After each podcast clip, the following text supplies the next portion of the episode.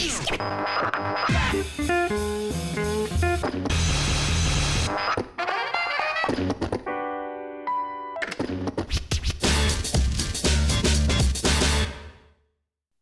月22日火曜日、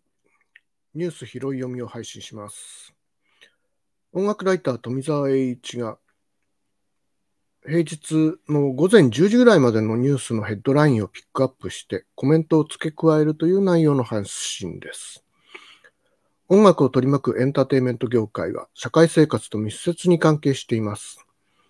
コロナ禍では不要不急のやり玉に挙げられましたが、エンターテインメントは社会と切り離して語れるものではなく、むしろ現代社会の映し鏡の一面もあると考えています。またニュースを介して社会に関心を持ち、つながりを感じるということは、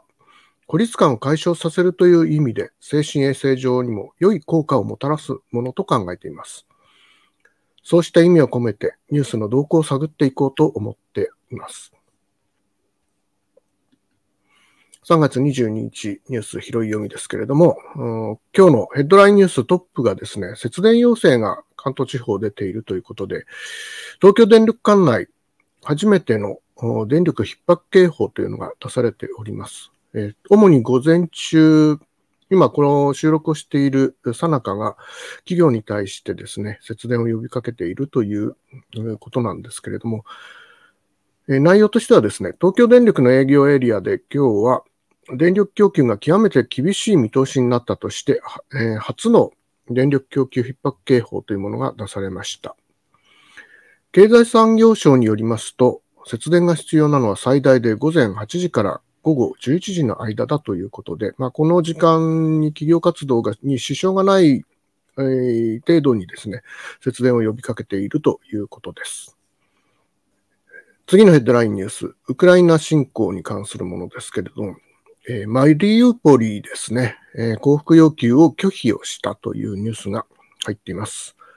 ウクライナ南東部のマリウポリでは、約3週間の包囲攻撃を受けて30万人以上が孤立しているということですね。ロシア国防省は20日、ウクライナ軍と外国人の雇い兵に対してですね、武器を置けば安全な退避を保障すると撤退を要求しました。これに対してウクライナ政府のベレシチューク副首相は21日、軍は武器を置かず、街からも出ないと拒否をしております。これによってですね、ロシア軍の無差別攻撃が激化することが懸念されているということです。ニュース映像なんかを見てもですね、マリウポリの状況が本当にもうひどい形で、市街地ですね、民間人がいる施設も何も全然関係なくですね、爆撃をしているという状況が映し出されておりました。首都キエフでは21日から23日朝まで市民の外出が禁止となっているということも付け加えてニュースで報道されています。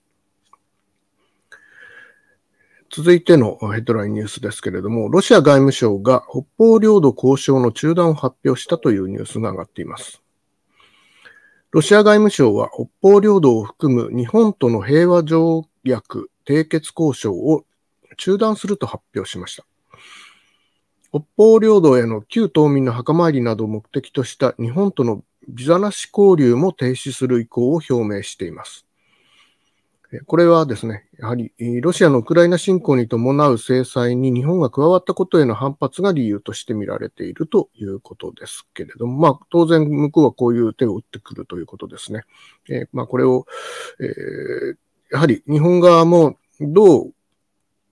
対処するか、想定内のこととして対処していただきたいと願うばかりでございます。もう一つはですね、コロナのまん延防止等重点措置が今日から18都道府県で解除になったというニュースですね。また、22年度予算が今日成立しますが、過去最高のですね、一般会計総額107兆円ということです。災害が続いています。まあ、あと、戦火がありまして、いろいろな、費用がかかるということで、それに対する補助金、手当等がかさんでいるということが、ここに数字として現れているということになります。まあ、こうしたことがですね、後々、政治、経済の日本の行く先に重しにならないように、いろいろと取り計らっていただきたいというふうに願うばかりであります。ちょっとこういう、こういう言い方をするとですね、なんか、人事のように見えるかもしれないんですけども、やはりこういうことに関心を持って、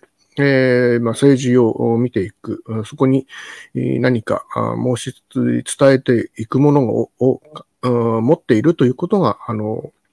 重要なのではないかなと思って、あえて口に出して言っておきたいなと思っています。もう一つですね、ヘッドラインニュースですけれども、中国でですね、132人乗りの旅客機が墜落したというニュースが昨日届いておりました。737型機でしたので、かなり大型機だったと思いますけれども、132人ということでしたね。全員の安否がちょっと気遣われますが、映像が、ニュース等で